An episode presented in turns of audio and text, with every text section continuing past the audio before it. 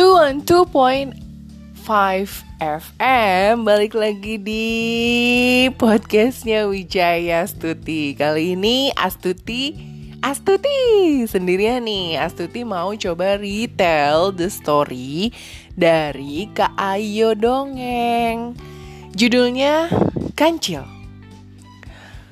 Suatu hari di sebuah perkebunan Kancil sedang menanam mentimun. Kancil ini senang sekali bersenandung.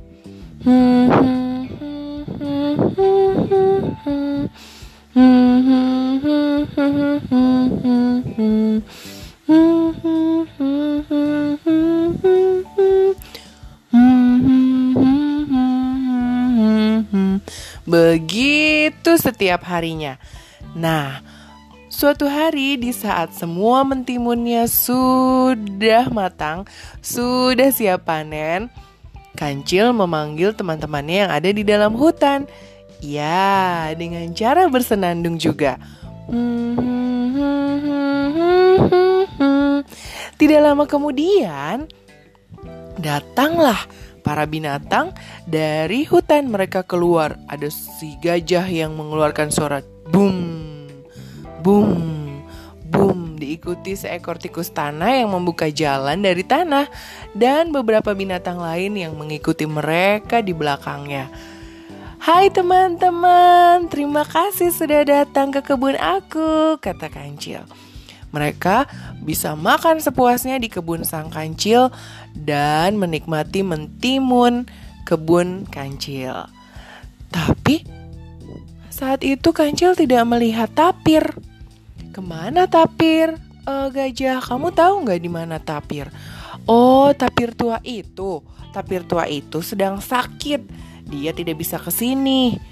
Hmm, baiklah. Kalau gitu besok aku akan pergi ke tempat tapir untuk memberikan mentimun aku. Uh, setelah selesai memakan mentimun milik kancil, mereka kembali ke hutan. Keesokan harinya, Kancil pergi menemui tapir membawa banyak sekali mentimun. Hai tapir, apa kabarmu? Aku sakit.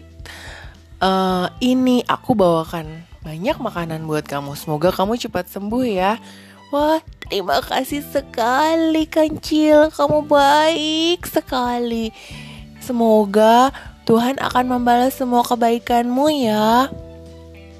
Kemudian Kancil kembali lagi ke kebunnya setelah memberikan mentimun ke tapir. Di tengah jalan, Kancil melihat ada sebuah desa yang sangat kering kerontang. Gak ada tanaman sama sekali.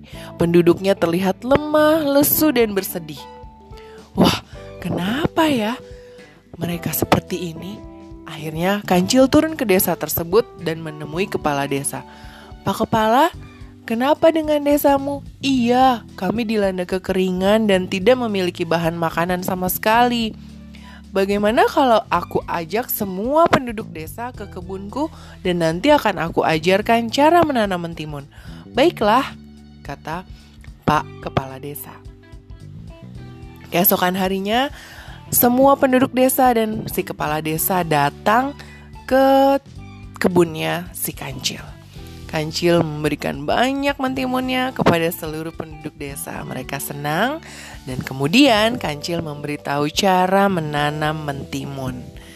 Tapi dengan syarat Kancil bilang sebelum saya ajarkan untuk menanam mentimun, kalian harus berjanji kalau kalian tidak pelit alias kalian mau berbagi kepada orang-orang mentimun yang sudah uh, ditanam. Oke, mereka mengangguk dan berkata, "Terima kasih Kancil, kamu baik sekali." Mereka kembali ke desanya. Beberapa bulan kemudian, Kancil kembali ke desa itu. Ia ingin tahu apakah mereka berhasil menanam mentimun. Begitu sampai di pinggir desa, Kancil terkejut karena seluruh tanaman yang ada mentimunnya dipagari. Kancil kesal sekali. Kancil langsung turun ke dalam desa tersebut dan dia cabut seluruh pagar-pagarnya. Tiba-tiba ada satu orang penduduk yang melihatnya. Lalu dia bilang, Hai si kancil anak nakal, mau mencuri ketimun. Ayo lekas ditangkap. Akhirnya semua penduduk desa berbondong-bondong menangkap kancil di dalam kurungan bambu. Kancil sedih sekali. Kenapa kebaikannya dibalas dengan kejahatan? Hmm, di tengah sunyinya malam, kesendiriannya di dalam kandang, dia bernyanyi, bersenandung seperti biasa.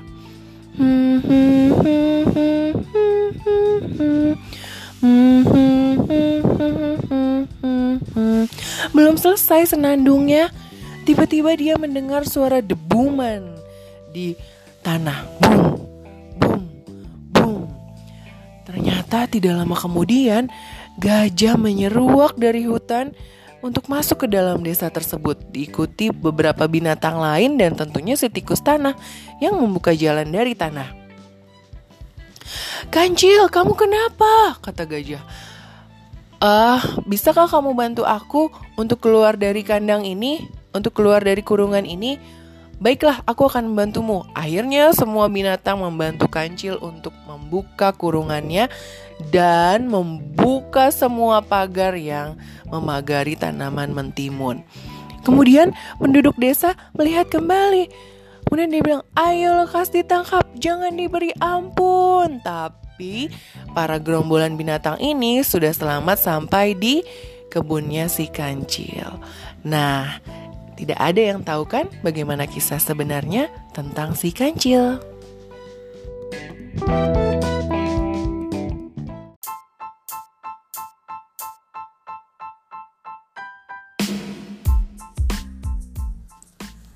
Assalamualaikum.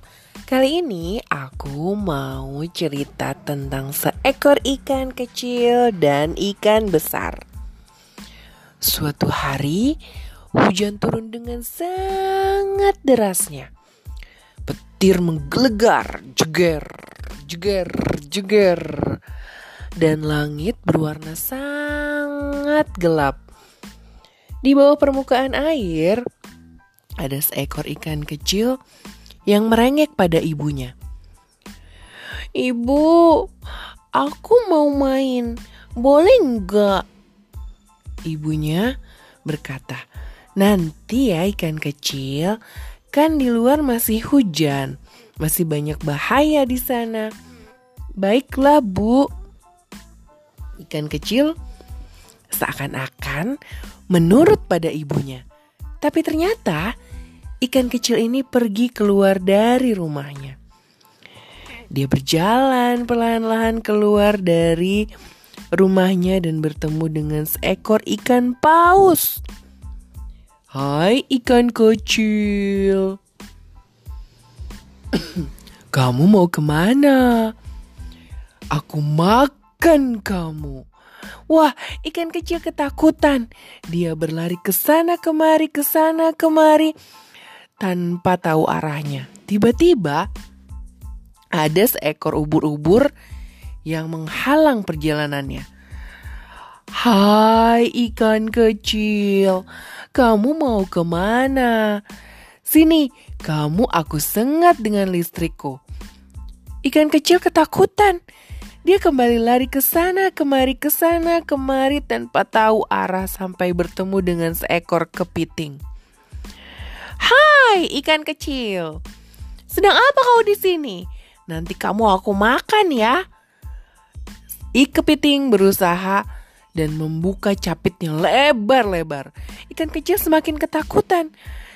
Ah, tidak, tidak. Ikan kecil berlari ke sana kemari tidak tahu arah sampai dia sudah merasa kelelahan.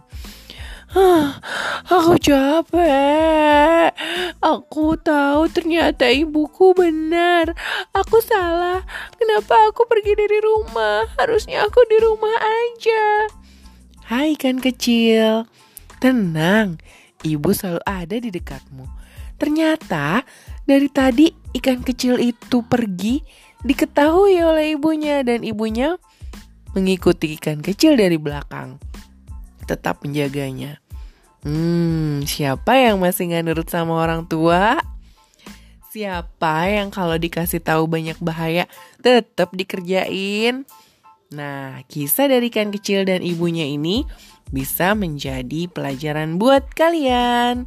Jadi, ikuti apa kata ibu kalian ya.